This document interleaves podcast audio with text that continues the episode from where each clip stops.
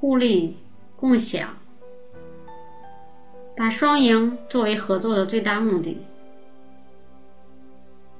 为什么要合作？因为能够取长补短，求得双赢。如果这项合作根本没有别人的一点好处，别人怎么会同你合作？因此，合作之前一定要找到一个平衡的利益点，让双方都能获得最大利益，才能促进有效合作。在专业分工越来越细、市场竞争越来越激烈的前提下，单打独斗的时代已经过去，合作变得越来越重要。有圈子，有合作伙伴，有朋友，他们往往能给你意想不到的帮助。在某种程度上，通力合作才是财脉双赢的源泉。我们说人生如战场，但又毕竟不是战场。战场上敌对双方中的一方不消灭对方，就会被对方消灭。而人生赛场不一定如此，在实际生活中，个人和个人之间。团体和个体之间的依存关系是相当紧密的。如果能化干戈为玉帛，强强合作，那样就将取得双赢的辉煌局面。圣马诺是美国著名的百货公司圣马诺皮埃尔公司的创始人之一。他一生最大的长处。也是他成功的最主要因素，就是他善于与人合作。圣马诺在刚开业创业的时候，饱尝了伙伴难找的滋味儿。直到一天晚上，他遇到了在自己的事业中起关键作用的人——皮埃尔。两人一见如故，然后隔着桌子热情地拥抱在一起。以两人姓氏为名的世界性的大企业圣马诺皮埃尔公司，在拥抱中诞生了。合作带来了新的财力和机遇。圣马诺如虎添翼。公司第一年的营业额就比圣马诺单干时增加了将近十倍，高达四十万美元。合作的第二年，公司营业额增长更快。这种发展速度是二人始料未及的。在他俩明显的感到力不从心之后，皮埃尔提议说。我们何不请一个有才能人参加我们的生意？圣马诺对他这个建议由衷的赞许道：“好吧，我们为我们的生意找个老板。”圣马诺和皮埃尔经过几番谋划，终于，一个布店老板进入了他们的视线。一家人群拥挤的布店，门前贴着的大红纸上写道：“衣料已售完，明日有新货进来。”那些抢购的女人唯恐明天买不到，在预先交钱。伙计解释说。这种法国衣料原料不多，难以大量供应。圣马诺知道这种布料进的不多，但并非因为缺少原料，而是因为销路不好，没法再继续进口。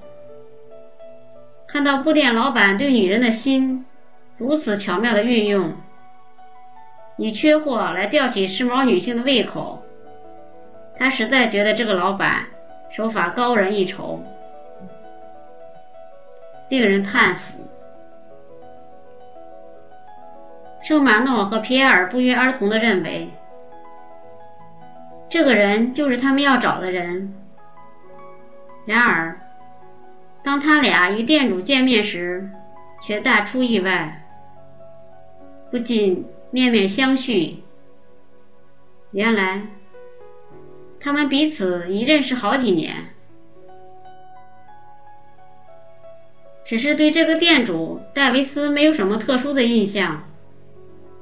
寒暄之后，圣马诺开门见山地对戴维斯说：“我们想请你参加我们的生意。坦白地说，想请你去当总经理。”当上总经理的戴维斯为报知遇之恩，工作非常投入，取得了惊人的成就。圣马诺皮埃尔公司声誉日隆，十年之中，营业额竟增加了六百多倍。一时间，该公司拥有三十万员工，每年的销售额将近七十亿美元。我们可以看到，一个思维敏捷。巧舌如簧的律师可能会疏于业务的能力，一个善于管理的企业家可能不懂融资技巧。这种局限能够在一定程度上获得突破，但是不可能彻底突破。也就是说，没有人能够成为一个无所不能的人。但是，如若这个时候，我们能利用相互之间的特长而寻求合作，那么我们在这个领域里的发挥将更加全面。尤金·维森在获知真理之前，损失了数不清的佣金。刚开始时，维森为一家专门替服装设计师和纺织品制造商设计花样的画室推销草图。